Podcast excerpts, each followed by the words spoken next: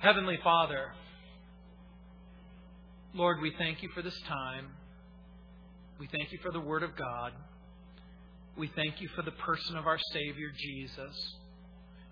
Lord, we thank you that these things were written for our learning and instruction. Lord, we pray that we would understand the principles that are herein contained. Lord, we pray that we would look to you, the author and the finisher of our faith. Lord, we pray that we would be wise and we would learn the lessons, Lord, that you want us to learn from the stories that are told here in the Word of God. So, Heavenly Father, prepare our heart and prepare our mind so that we could receive from you. In Jesus' name, amen. In chapter 13, we get a portrait of an unfit leader and the disqualification of that leader.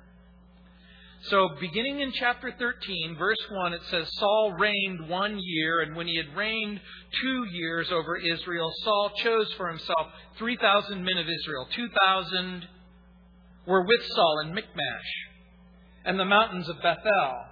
And a thousand were with Jonathan in Gibeah, Benjamin. The rest of the people he sent away, every man to his tent. And Jonathan attacked the garrison of the Philistines that was in Gibeah and the Philistines heard of it. Then Saul blew the trumpet throughout all the land, saying, Let the Hebrews hear. Now all Israel heard it said that Saul had attacked a garrison of the Philistines, and that Israel had also become an abomination to the Philistines.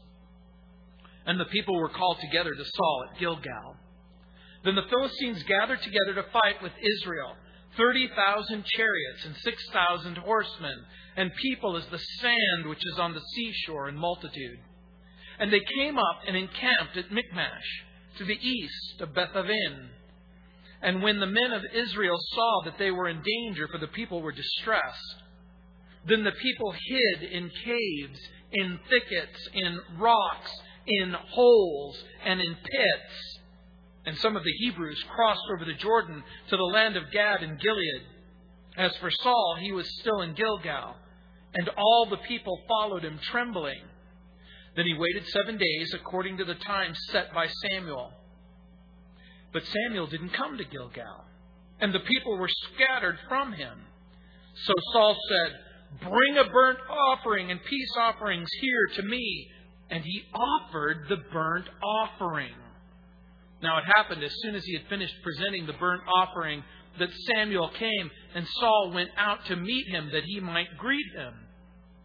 And Samuel said, What have you done? Saul said, When I saw that the people were scattered from me, and that you didn't come within the days appointed, and that the Philistines gathered together at Michmash, then I said, The Philistines will now come down on me at Gilgal, and I have not made supplication to the Lord. Therefore I felt compelled and offered a burnt offering. And Samuel said to Saul, You have done foolishly. You've not kept the commandment of the Lord your God, which he commanded you. For now the Lord would have established your kingdom over Israel forever, but now your kingdom shall not continue. The Lord has sought for himself a man after his own heart, and the Lord has commanded him to be the commander over his people, because you haven't kept what the Lord commanded you. Then Samuel arose and went up from Gilgal to Gibeah of Benjamin. And Saul numbered the people present with him, about 600 men. Saul, Jonathan, his son, and the people present with them remained in Gibeah of Benjamin, but the Philistines encamped in Michmash.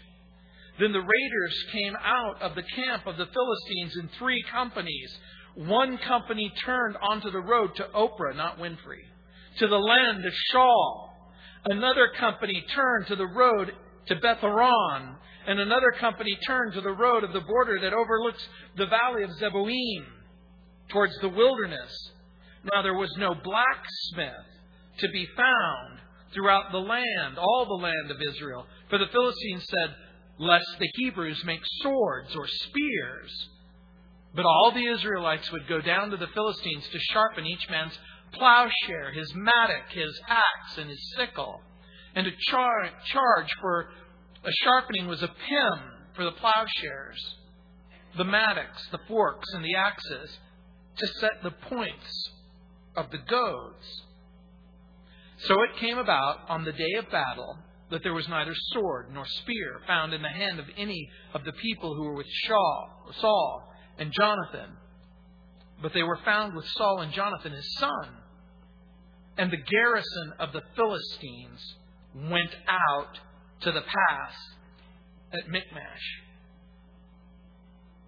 When you are a leader, and when you have the responsibility of leadership, whether it's for a church, whether it's for your family, whether it's for a business, however that leadership might manifest itself, the last thing that a leader wants to hear is, you have to step down. It's time for you to step aside. The Lord has put you on the shelf. In life, disqualification can be devastating. And it's clearly revealed even in the current circumstances and the news cycles. Hardly a day, a week goes by where you don't hear about a politician who has to step down or a marriage that breaks up. The passage in this chapter chronicles the act of disobedience that's going to disqualify Saul as God's king for Israel. You know, when you're a part of a team and you become the person who creates the mechanism for disqualification, it can be devastating. A long time ago, when this moss was really green, when dinosaurs roamed the earth, and when Richard Nixon was president, I used to run track in high school. And part of my job on the track team was I was the first person in the relay the 440 relay and the sprint medley. It was my job to hold the baton, come out of the blocks, and hand it off to the next guy. We had three sprinters on our team who could run 100 yards in under 10 seconds. But it didn't matter if you didn't get the baton to the next person or if you ran outside of the line. And the reality is, in this thing that you and I call the Christian life, there are opportunities that are going to be presented to us every single day to obey the Lord or disobey the Lord. What's wonderful about the Lord Jesus Christ is that no matter how wicked, no matter how rebellious, no matter how foolish, no matter how sinful you are, there's a mechanism. It's called forgiveness. The Bible makes it abundantly clear that for us, if we confess our sin, He's faithful and just to forgive us and to cleanse us from all unrighteousness. But make no mistake about it, disobedience and sin has consequences. And sometimes that consequence disqualifies from leadership. We sometimes forget that the guidance for the future is found in obedience to the Lord in the present. Many of you are familiar with the Old Testament story that when Moses showed up and told Pharaoh that God wanted Pharaoh to release the children of Jacob so that they could go up and worship the Lord, Pharaoh's response was, Well, since you've got so much time on your hand, guess what? I'm going to double the desired amount of bricks and not only do you have to make twice as many bricks, but you have to make them without straw. And so you can imagine that when the children of Israel heard Moses give God's message to the people, that in many ways they were too discouraged to listen to the message. Because hearing the message meant more hardship, more pain, more suffering Sometimes when you come to church and you open up your Bible, particularly in the stories in Samuel, you think to yourself, I can't take it anymore. I can't hear one more message from God. I know that coming to church and I know that opening up the Bible, I know that God is going to speak to me. And He's going to ask me to repent. He's going to ask me to turn from my sin. He's going to ask me to obey God. And that's true. People often come to me for advice. And I guess I should be flattered. But then I'm reminded of how many people have no intention of following that advice. You know, people will often come to the Lord for guidance. Like when Ahab, when he was when he summoned the prophet Micaiah to tell him what he wanted to hear. He calls the prophet Micaiah and to predict success against his enemies. And in 2 Chronicles chapter 18, verse 12, Micaiah in, in 12 and 13 says, As surely as the Lord lives, I can tell him only what my God says. And every once in a while, I want to tell you what you want to hear. And I'm reluctant to tell you what God says. But I'm not doing you any favors unless I tell you what God says. And so, when a person seeks advice from the Lord and has absolutely no intention to follow that advice, the results are destructive, as we're going to see. Look in verse 1 Fear and panic in the trials of life. It says, Saul reigned one year, and when he had reigned two years over Israel, Saul chose for himself 3,000 men of Israel. In the first verse, we have a little bit of an anomaly. Many scholars believe that part of the time was dropped. And so when it says Saul reigned, we're not exactly sure how long he reigned. But the chronology is not what's the most important thing. What is important is Saul's relationship to the Lord and Saul's relationship to Samuel. And it says he chose for himself 3,000 men of Israel in fulfillment of what we've already seen in the book of Samuel. Remember when the people said, We want a king? And, and Samuel said, If you ask for a king, guess what he's going to do? He's going to take the best and the finest of your young men, and he's going to assign them to himself. And that's exactly what had happened. Saul began to develop a standing army. And we see that 2,000 were with Saul in Michmash, and in the mountains of Bethel, and a, a thousand were with Jonathan in Gibeah, Benjamin, and the rest of the people he sent away, every man to his tent. He formed a standing militia, a standing army, if you will.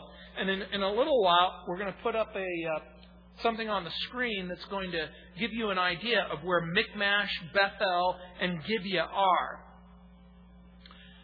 Part of what you need to know is that this particular time in the history of Israel, they're surrounded by the Philistines. And the Philistines have complete control over the territory. They've established garrisons to the north, and they've established garrisons to the south, and the east, and the west. And even though there is a certain amount of freedom that's accorded to the children of Israel, they, the, the, the people of Philistia can come and go as they please. And so, when Saul establishes 2,000 men at Michmash, and he assigns a thousand men in Gibeah with Jonathan, it's a first line of defense against the occupiers. But Saul has a problem. Part of the problem is he typically doesn't do anything until he's pushed. Look at verse 3. And Jonathan attacked the garrison of the Philistines that was in Gibeah and the Philistines heard of it. Then Saul blew the trumpet throughout all the, all the land, saying, Let the Hebrews hear. The idea is earlier in chapter 12, you'll remember that Samuel recounted the Lord's past deliverance of Israel, that the yoke of bondage and slavery and occupation was becoming greater and greater. And, and Jonathan decides that he's going to attack the garrison of the Philistines, which is in Gibeah and the Philistines heard about it. And in chapter 14, Jonathan is going to attack, and it's going to put fear and trembling into the hearts of the Philistines. Jonathan acts, Saul responds. It's interesting to me that Saul only acts when he's forced to, when the outward circumstances seem to direct him. Now, this is going to bring up an important principle of leadership. There's two kinds of leaders those who are manipulated by external forces, and those who have a principled position on given circumstances. In other words, there are those people who act based on principle, and there are those people who react based on the circumstance. And just like here, remember, remember, remember what we've learned in the Old Testament example. The occupying of the land becomes a type and a picture of the Christian occupying Christ. The children of Israel are occupying the land, but there are people in the land who don't want to go away. It's the same for the Christian, isn't there? There's circumstances, issues, behaviors in our life that even when we become Christians, they don't necessarily go away. They have to be displaced. We might even think of them as the garrisons of Satan in our life where Satan positions himself in the north of our life, in the south of our life, in the east of our life, in the west of our life, di- dictating how we're going to live or how we're not going to live. And just like there are individual garrisons of Satan, there are cultural garrisons of Satan. And when our own culture will typically pay attention to the church, it's only if something happens that exposes the church, like some fallen church leader or some, some horrible, terrible, utterly immoral thing that, that some Christian denomination does, like ordain a, a, homosexual clergyman. And then all of a sudden it gets the attention of the culture because it reinforces to the culture that they're no different than we are. That when Christians say that they're going to stay with their wives or their husbands, when Christians say that they're going to raise their families different, when Christians say that they're different, that somehow the presence of God and the presence of Jesus and the promises of Jesus makes a difference in their life, they're really reluctant to believe you.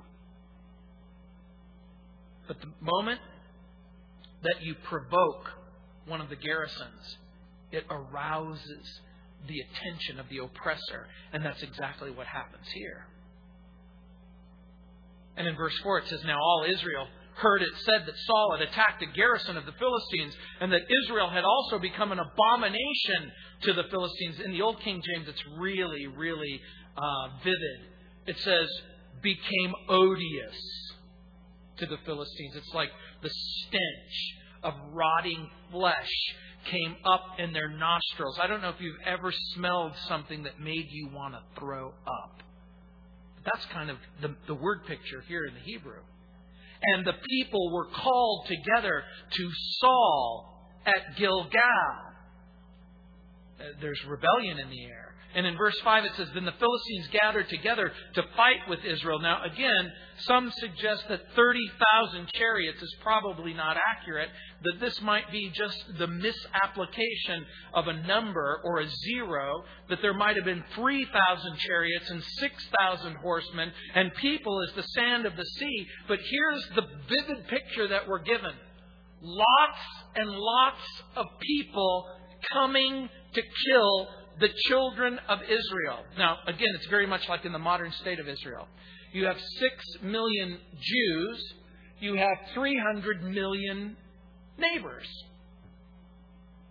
6 million Jews, 300 million neighbors, 6 million people who are occupying a land, 300 million people that are trying to get them out of there. You have the picture. It's that same picture it is a picture of an overwhelming enemy. And when you look out into the world in which we live, you have a lot of people who claim to be Christians, who identify themselves as Christians, who believe the Bible, who confess Jesus, who believe that He lived and died and rose from the dead and He ascended into heaven and that He'll physically return. But they don't live substantially different than the unbeliever. And the moment you provoke them, there is a groundswell of opposition. And that's exactly what's going to take place. In verse 6 it says, When the men of Israel saw that they were in danger, for the people were distressed, then the people hid in caves, in thickets, in rocks, in holes, in pits. And I've seen the same thing happen to Christians. When Satan attacks, we run for the nearest cave, we look for the nearest rock, we try to find the nearest hole, we find we try to find some place to get away from the onslaught of the enemy. Because the moment that you provoke, attack, substantially defend what God wants for your life, and all Hades breaks loose, people make a run for it. And that's exactly what's happening here. And in verse 7 it says, And some of the Hebrews crossed over the Jordan to the land of Gad and Gilead. And as for Saul, he was still in Gilgal. And all the people followed him, trembling. In other words, there's a war that's brewing. The Philistines are mustering an overwhelming army to crush the revolt, to turn down the rebellion. You see, it's never really difficult to be a Christian until you actually try to live like a Christian. It's never really a problem so long as you go along with the world's circumstances. As my pastor used to say, any dead fish can float downstream. It's only when you begin to buck the current that problems begin to emerge. And that's exactly what's happened. And you'll see in verse 7 where they cross over the Jordan to the land of Gad and Gilead, the idea is they're making a run for their life. And in verse 8, it says, Then he waited seven days according to the time set by Samuel. You'll remember that when Saul was crowned, Samuel instructed him concerning the things of God. It says, But Samuel didn't come to Gilgal, and the people were scattered from him. So Samuel made it abundantly clear don't act unilaterally. Make sure that I come. Make sure that the sacrifices are offered. Make sure that you wait for the spiritual advice that you're going to need in order to hear from God and go forward. Samuel is delayed, and we're not told why. As a matter of fact, Ken Chafin writes in his commentary on this particular passage, he says, At this stage in Israel's history, they felt that each war was waged with God's guidance and protection, and also that it was to accomplish His purpose. It's easier to understand their blending of political and theological goals in those days than when secular nations in the 20th century quote the Bible as their guide for conquests that are more economic than spiritually motivated. Now, he says that because a lot of people claim to do things in the name of God, with the guidance of God, under the plan of God, and the will of God. But when you wage spiritual warfare against your enemy, the moment that you try to throw off the yoke of oppression, when you try to live a life free of addiction, free of depression, free from those things that squeeze you, manipulate you, distress you, you it, it, it, feels like the spiritual resources aren't necessarily there. Samuel is delayed. And so they're asking the question, Where are you? And now think about it.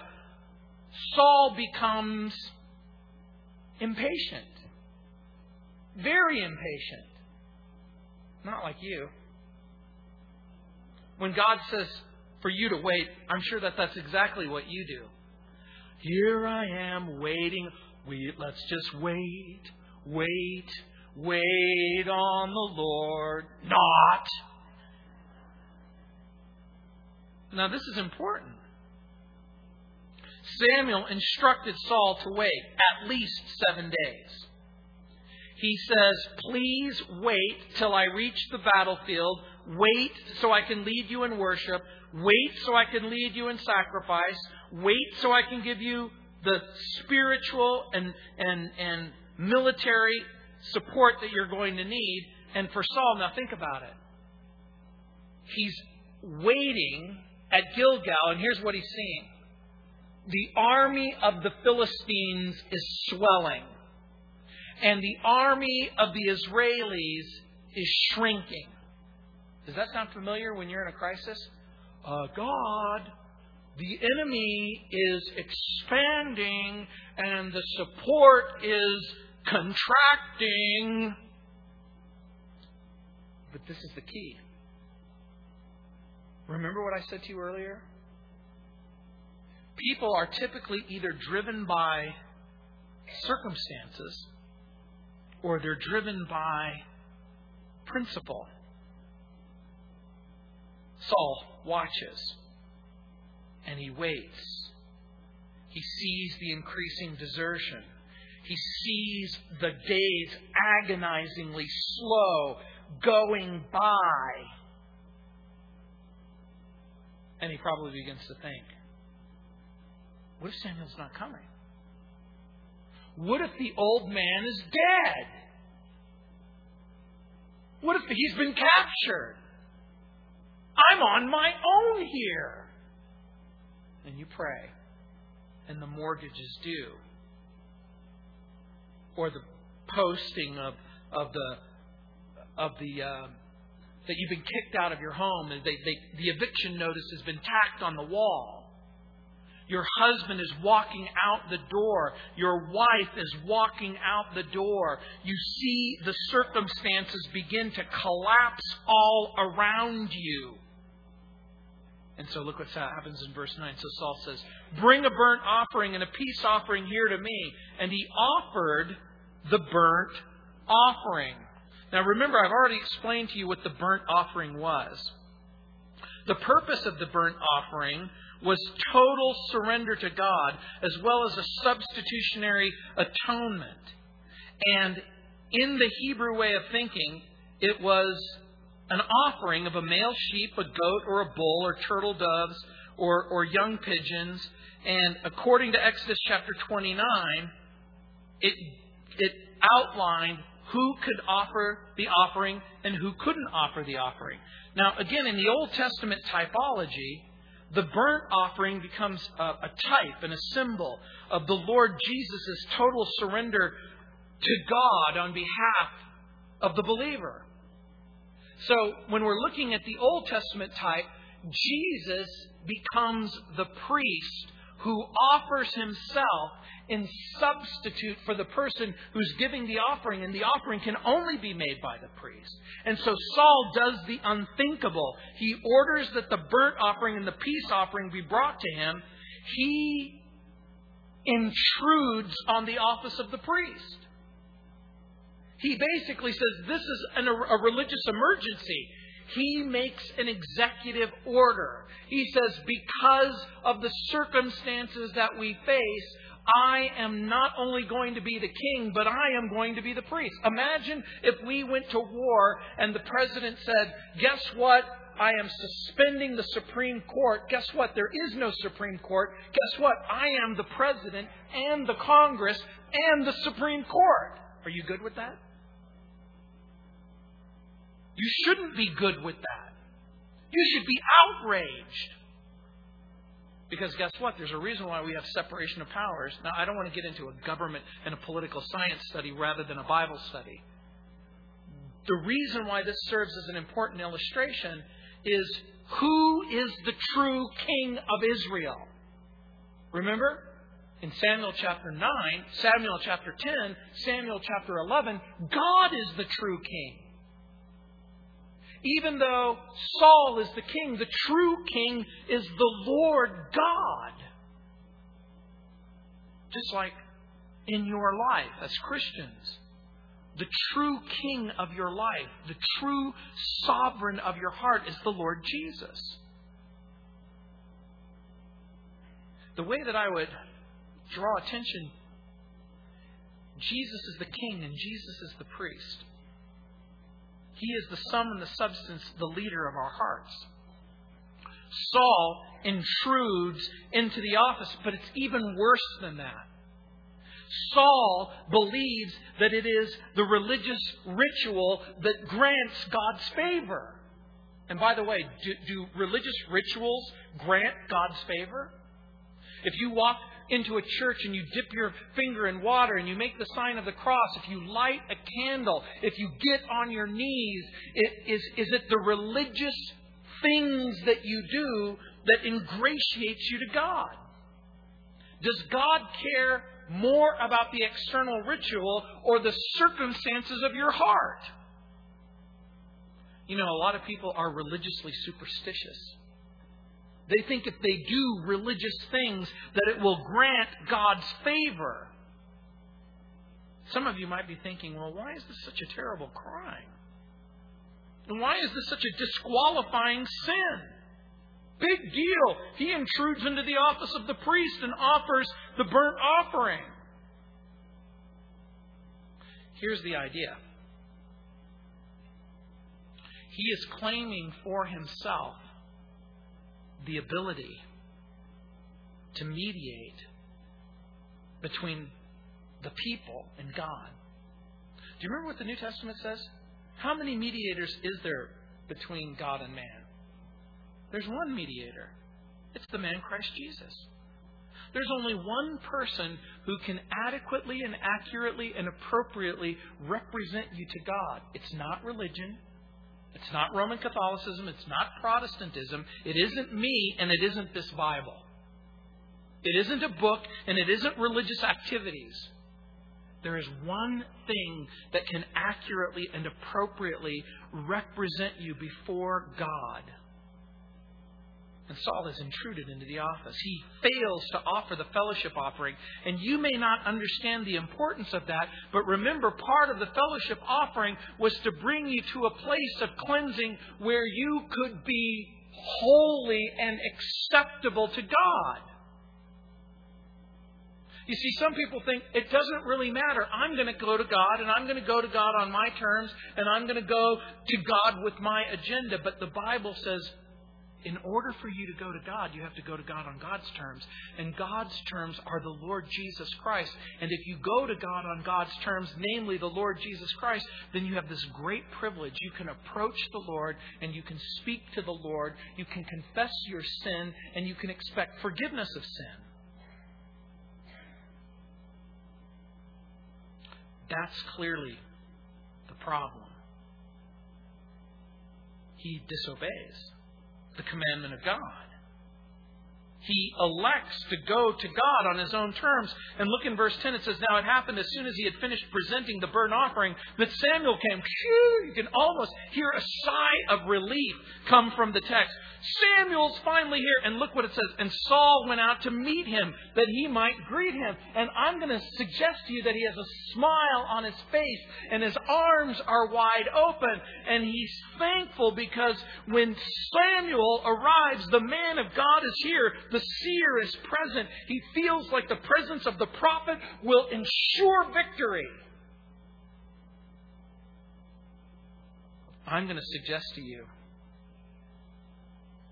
that Saul has no idea that the rebuke is coming. And it says in verse 11 Samuel said, What have you done? Doesn't that sound reminiscent of, of, of, something that happened earlier in the Old Testament in the book of Genesis? Do you remember when Adam and Eve were on the run? Where are you? What is it that you've done? Saul said, When I saw that the people were scattered from me, armies of tri- huge amounts of uh, defection, and that you didn't come within the days appointed, it's your fault. That the Philistines gathered together at Michmash then I said, The Philistines will now come down on me at Gilgal, and I've not made supplication to the Lord. Therefore, I felt compelled and offered a burnt offering. Look at those that expression. I felt compelled. Feeling. I felt compelled. Remember? I saw them growing stronger and stronger. I saw our resources getting weaker and weaker. I know that God had said certain things, but this is a national emergency. And I've made a presidential order. And the presidential order seemed that under the circumstances, it makes perfect sense that under these mitigating circumstances, I should disobey God. Sound familiar to you? You have to understand something. There's extraordinary circumstances revolving around my rebellion and my disobedience. How could something be wrong when it feels so right? You know, sometimes we look back on our disobedience and we remember how easy it is to rationalize our behavior.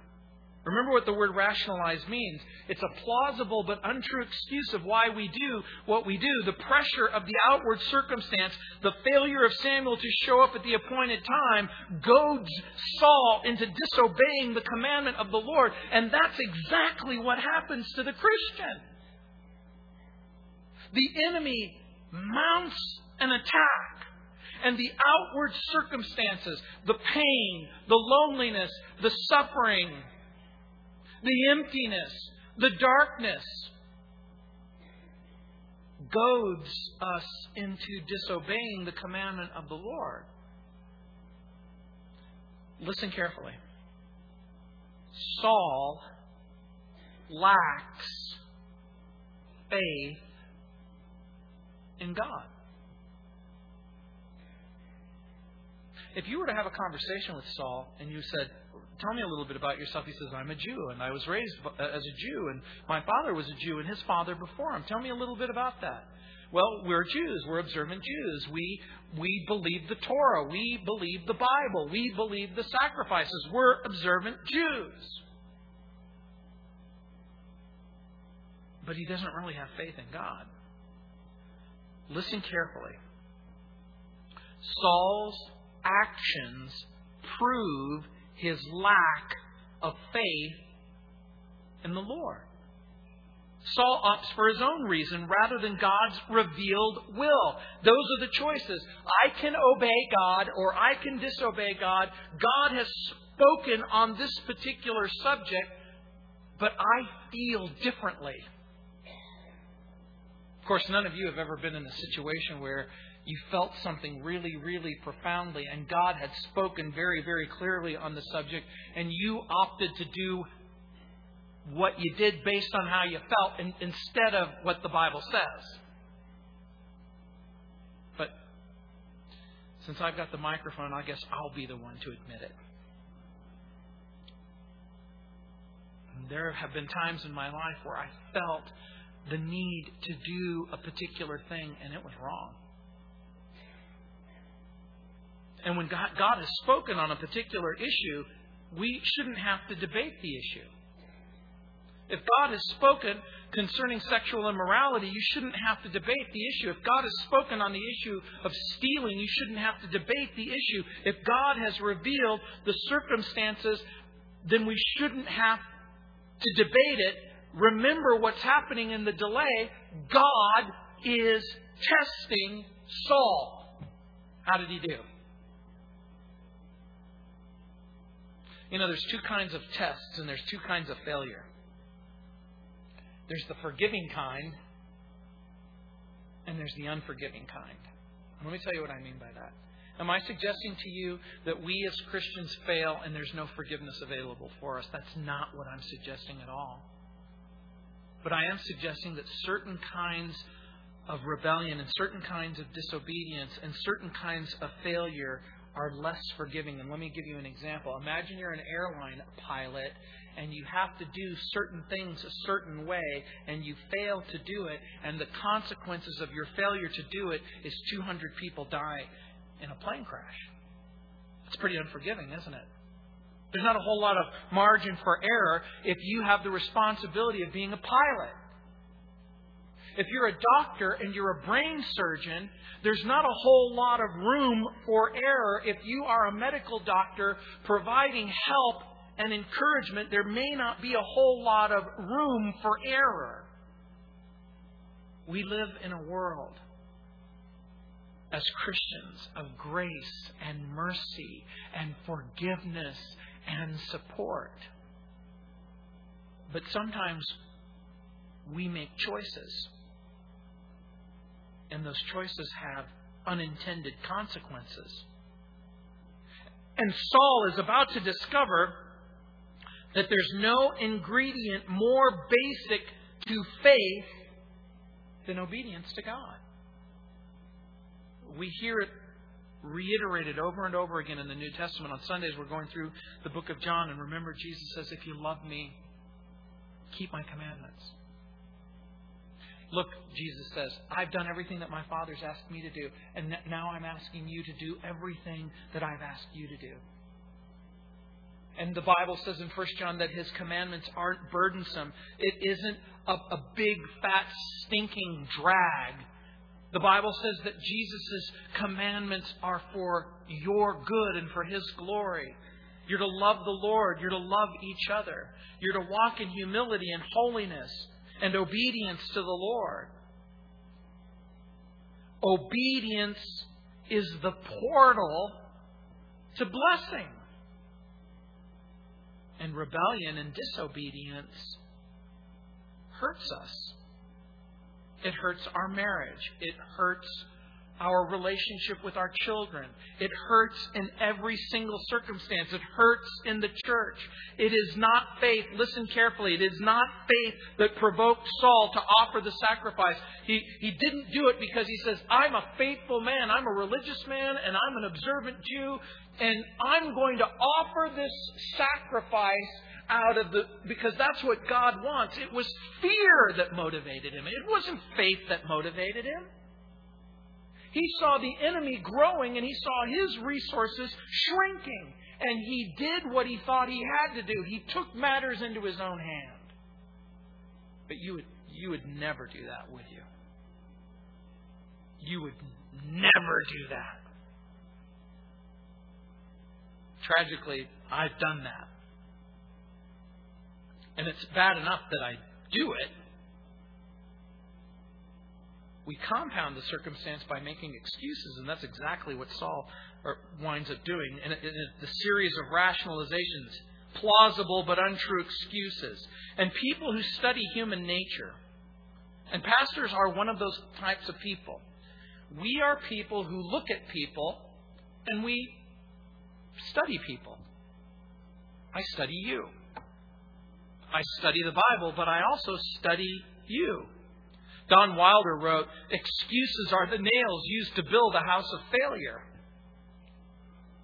And here are his four excuses. Number one, the troops were fleeing the field of battle. Number two, the delay of Samuel. Number three, the massive troop of mobilization by the Philistines. Number four, the desperate need to seek the Lord's favor before the attack of the Philistines was launched against Israel. And the fourth one will come back and haunt him literally later. Remember, Saul is going to go through a series of circumstances that are going to spell his demise, and he is going to want to get supernatural information from a supernatural source in order to guide him in the direction that he wants to go, but he's willing to compromise in order to do it. Saul confesses his fear of facing the Philistines without the help of the Lord. But you know what all of this proves? Is Saul a person who's driven by a principled commitment to keep the commandments of the Lord or by the external pressure?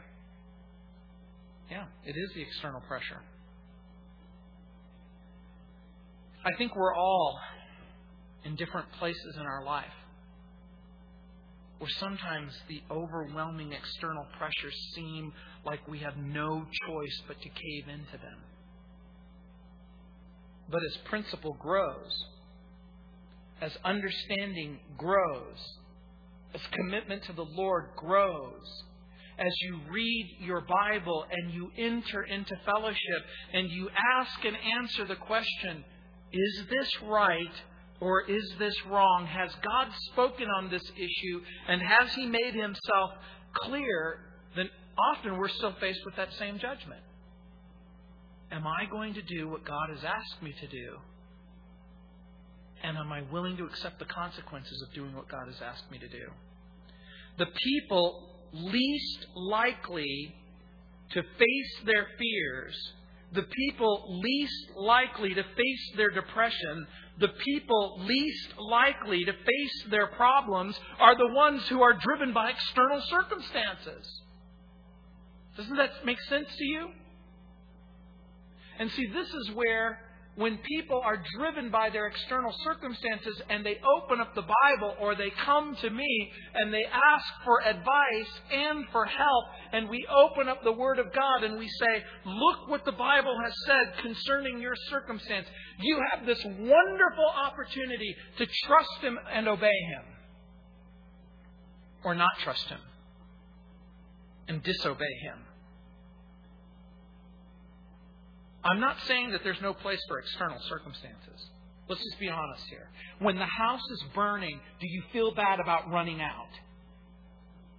The answer is no, and I'm not suggesting that. Well, are you suggesting that if the house is burning, I should just stay and be burnt? No, run out of the house. If I've fallen into the river, is it okay for me to try to swim to shore? Of course it is. That's not what I'm talking about. You can't allow external circumstances to be your guide to determine which way you're going to swim or which way you're going to run. There is a certain component of that, but in the end, there has to be a motivating circumstance inside of you, leading you and guiding you and directing you. And I'm going to suggest to you that that's the Word of God. Because there are two kinds of people those who have this strong internal personal conviction, and those that have a weak sense of internal personal conviction. We will find ourselves where we're making decisions based on circumstances and conviction. One of the marks of maturity, I think, for a leader is that they make the decision based on conviction and they're willing to accept the consequences. When Samuel explains to Saul how God dealt with Israel in the past, in the earlier chapter, when God dealt with Israel's rebellion and, and, and, you, and they experienced the evidence of God's disapproval in their life, Saul didn't really understand it. Clearly, he's unable to discern his place in the will of God. What is his place in the will of God? It's to be the leader, it's to be the king. God has raised him up to be used by God as an instrument of guidance and protection. You know, God has raised you up. Maybe as a father, maybe as a mother, maybe as a teacher. God has raised you up. And maybe you have lost sight of your place in the plan of God. But in order for you to fulfill your place in the plan of God, it behooves you to understand what His will is. And for you to walk in that will. In verse 13, it says, And Samuel said to Saul, You've done foolishly. You haven't kept the commandment of the Lord your God which he commanded you, for now the Lord would have established your kingdom over Israel forever, but now your kingdom shall not continue. And there it is. You didn't keep the commandment. Saul should have waited. Saul should not have intruded into the office of the priest. Now, this is very, very important that you understand this. Does this mean that Saul has to burn in hell and live ever happily ever after in complete rebellion and disobedience?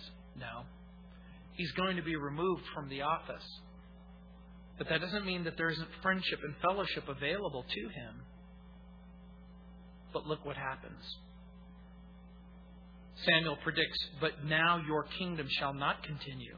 The Lord has sought for himself a man after his own heart, and the Lord has commanded him to be the commander over his people because you've not kept what the Lord commanded you. And it's in verse 14 that the rest of 1 Samuel, there's going to be a rising tide as Saul decreases and David increases, and we begin to understand what God's plan and purpose is for David. And in verse 15 it says, Then Samuel arose and went up from Gilgal to Gibeah Benjamin, and Saul numbered the people present with him, about 600. Now, look, look what happens. You can almost see what's happening. Samuel turns and walks away from Saul. He gets up, turns his back, and walks in a different direction. Question How do you think that made Saul feel? Alienated? Cursed? He felt alienated from God's prophet, and now he's left to face the enemy on his own. Remember what we've learned if we've learned anything? Is it ever a good idea to face the enemy on your own?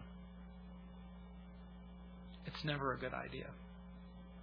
When you find yourself in distress, when you find yourself in pain, when you find yourself depressed, when you find yourself isolated, when you find yourself hurt, when you find yourself in physical or financial or spiritual circumstances that are very, very bad, that's not the time to cut yourself off from God, is it? And that's exactly what Saul winds up doing. We're not given any indication in the text whether Samuel said anything or prayed anything. He's made a tragic decision of disobeying God, intruding into the office of the priest, of going it alone. And the Lord calls him out. It's never, ever, ever a good idea to go it on your own. But that's exactly what Saul does. He counts the assets, he counts the resources that are available to him. Look what it says in Saul numbered the people present with him, about 600 men.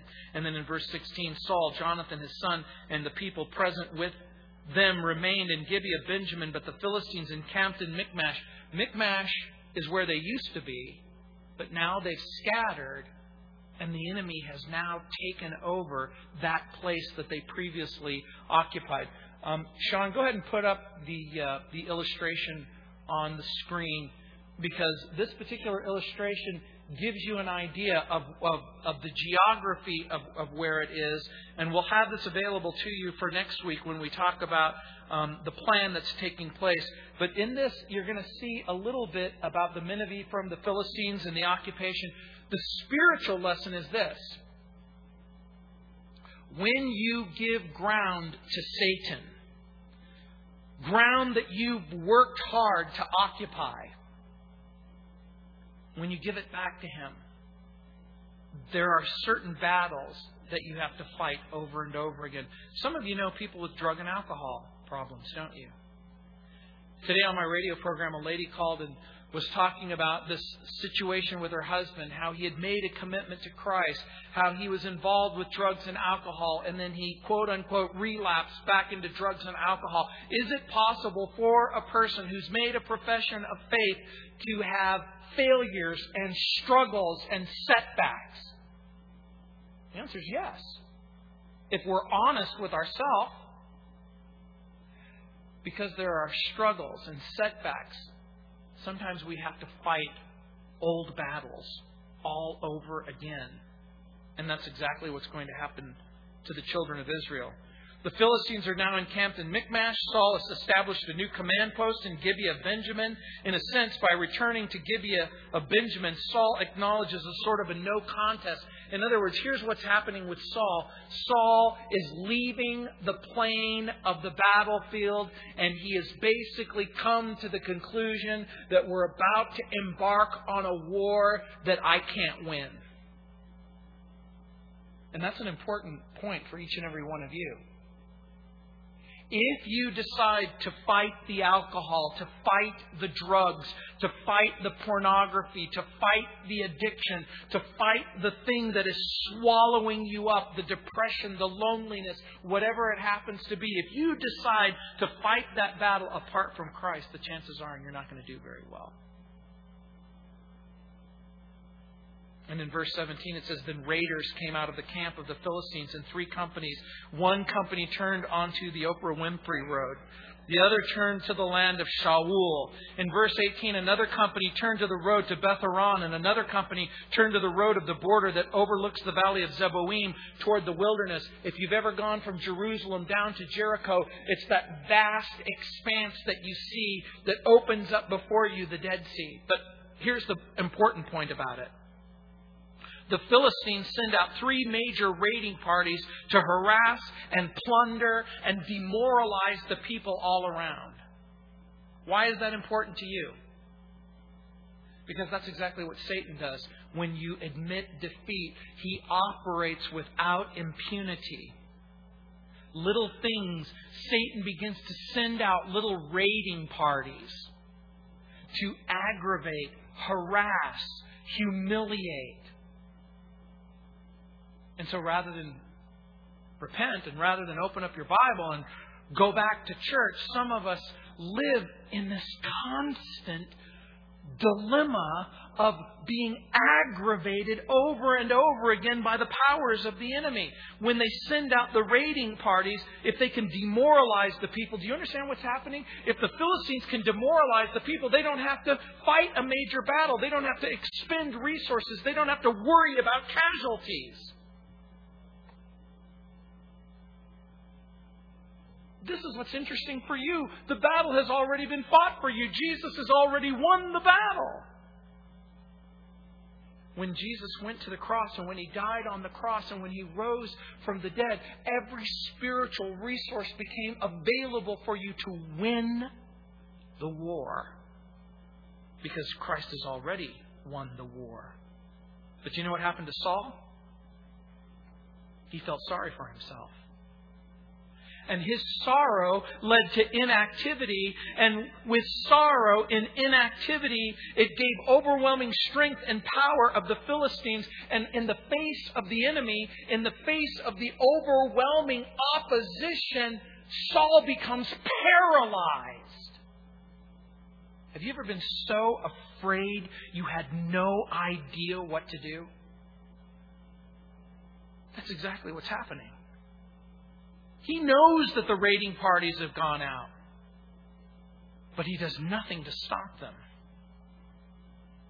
Because I'm going to suggest to you that from his perspective, the whole situation seems hopeless. And when you get to chapter 14, verse 2, look what it says. And Saul was sitting in the outskirts of Gibeah under a pomegranate tree, which is in Migron. We, that's where we get the word migraine headache from. No, I'm just kidding. I just made that up. That has nothing to do with the text. Why, why is that important to you? Because he's hurt and he's afraid and he's paralyzed with fear.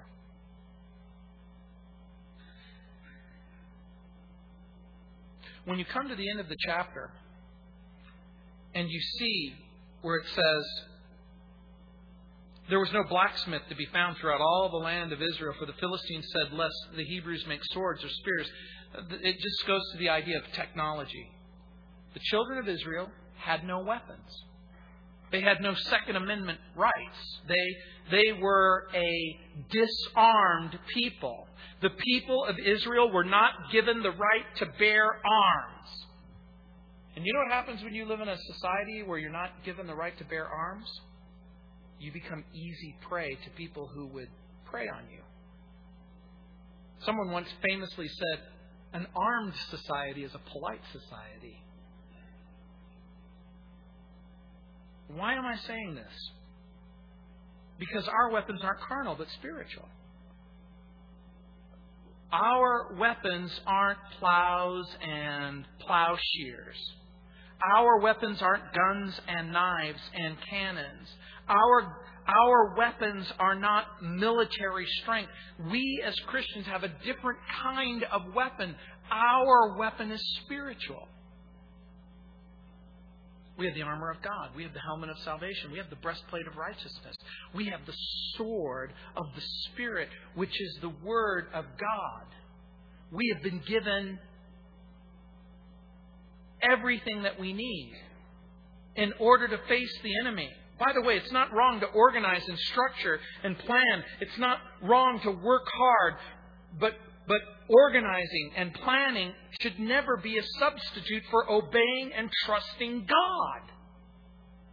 Oh, organize, plan, prepare, but trust the Lord. Because when we fail to trust the Lord, we sin against the Lord. And it says in verse 20, But all the Israelites would go down to the Philistines to sharpen each man's plowshare, his mattock, his axe, his sickle. Here's the idea. Because there's no technology, the Philistines don't allow a blacksmith to work because they're afraid that the, the Israelis will arm themselves. And the charge for sharpening was a pim. A pim was two thirds of a shekel. In other words, it was almost a week's wages to go get your plow sharpened. And so it came about on the day of battle that there was neither sword nor spear found in the land of any of the people who were with Saul and Jonathan, but they were found with Saul and Jonathan, his son. Here's the idea they're unarmed, and they have no way to become armed. And because they're unarmed and they have no way to become armed, and they face an armed foe, there's a sense of paralysis. But all of that's going to change. You know, it may be hard for some of us to think about what we're reading. Here's what the last part of chapter 13 really means. The Philistine raiding parties operate at will, and the children of Israel have no way to fight back. When we face a horrible, terrible, life changing circumstance, we sometimes feel like we don't have any way to fight back. But that's not true.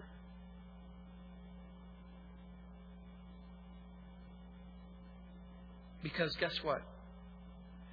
You will be squeezed on the outside, or you will begin to treasure inside of you the commandments of God and be willing to obey God and accept the consequences of obeying God. Well, what if that means a broken relationship? What if that means a divorce? What if that means loneliness? What if that means emptiness? What if that means I could die? Hey, guess what? I know this isn't going to sound all that helpful, but there's some things that are worse than being dead. The most important thing that we can do is obey the Lord and serve the Lord and trust the Lord. We have forgiveness. We have grace. But do you think a disobedient person is the most likely candidate to proclaim obedience to Christians? Do you think that a sinful person is the right person to point people to holiness? Do you think that a wicked person is the right person to proclaim righteousness? Do you think that an immoral person is the right person to proclaim morality? Do you think that an unjust person is the right person to proclaim justice? Do you think that a foul mouthed person is the right person to speak words of purity and truth? Do you think that a thief is the person who is who should be the candidate to proclaim honesty? Do you think that a liar is the person person who is most likely to be the one who's going to tell you the truth. And that's why it's so important to tell the truth. Be honest. Be responsible. Be pure. In Isaiah 25 4, it says, for you have been a strength to the poor, and a strength to the needy in his distress, a refuge from the storm, a shade in the heat. In 1 Peter 5 7, it says, Cast all your care upon him, for he cares for you. I'm hurt, I know. I'm lonely, I know. I'm empty, I'll fill you. 2 Timothy 4:18. When Paul wrote 2 Timothy 4:18, he was getting ready to be ex- executed. Here's what he wrote. And the Lord will deliver me from every evil work and preserve me for his heavenly kingdom. To him be glory forever and ever. Amen. And he's lifted from the Mamertine prison. He's marched down the road. His head is placed in the block, and he's executed. And every single word came true. And the Lord will deliver me from every evil work and preserve me for his heavenly kingdom. Guess what? If you are motivated not by the squeezing circumstances, not from the external pressure, but the internal principled commitment to follow Christ, you'll be fine. You might be homeless, but you'll be fine. The lights may go out, but you'll be fine. Your stomach may rumble a little, but you'll be fine. Let's pray. Heavenly Father, Lord, we know that the writer of Hebrews said that some were humiliated and homeless, without food, without shelter, harassed and humiliated, and that the world wasn't worthy of their presence. Lord, being empty, being lonely, being hurt, and even being dead.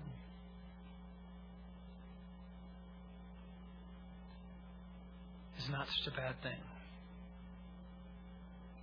when we consider the alternative rebellion and disobedience. Lord, we pray that you would make us men and women who understand the command of God, understand our place in the plan of God, and then willing to walk in obedience in that place and according to that plan. In Jesus' name, amen. Let's stand.